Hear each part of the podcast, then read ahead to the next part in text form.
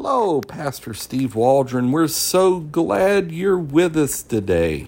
And we're going to be bringing an exciting episode about Herod's palace and Pilate's praetorium in Jerusalem. Now, Herod had more than one palace, but let's take a look. We're in 50 Proofs of the New Testament by Rose Publishing. I recommend everybody get some and pass them out, they're fantastic.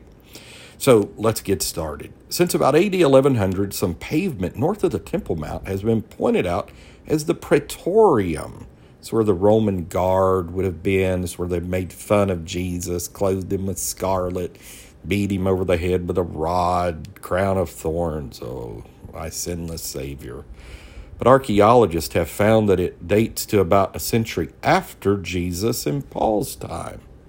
So, more recently, archaeologists have identified some Herodian walls, foundations, and pavements near the present Jaffa Gate that conform to ancient descriptions of the Praetorium. These remnants can be found today in the vicinity of the Armenian Orthodox Seminary in what is called the Citadel or David's Tower, and that's interesting as well. Eight passages in the New Testament refer to a place in Jerusalem called in Greek the Praetorium. In those passages, Praetorium has been translated as the palace courtyard, the headquarters, the governor's headquarters, Pilate's headquarters, Herod's headquarters, and the place of the imperial guard. It is where Jesus was brought before Pontius Pilate. Matthew 27, Mark 15, and John 18. So again, you know, they thought, well, this was it. They realized that they were off by about a century, but they've discovered where it's at. And that happens a lot in biblical archaeology. I'm so thankful for the field of biblical archaeology and people who love the truth of God's word. Like you, you're listening, or maybe you're a seeker.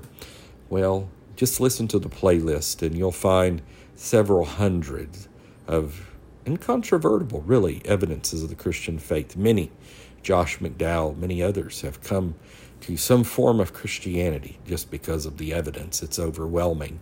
And it's not what you're led to believe in secular institutions so often. God bless you. Thank you for listening. Even if your college professor said, the evidence is one thing. Let God be true and every man a liar, so to speak. So, again, thank you for listening. Leave us a five star review. Click subscribe listen every day, share with your friends and family. Join us on Facebook and YouTube under New Life of Albany, Georgia.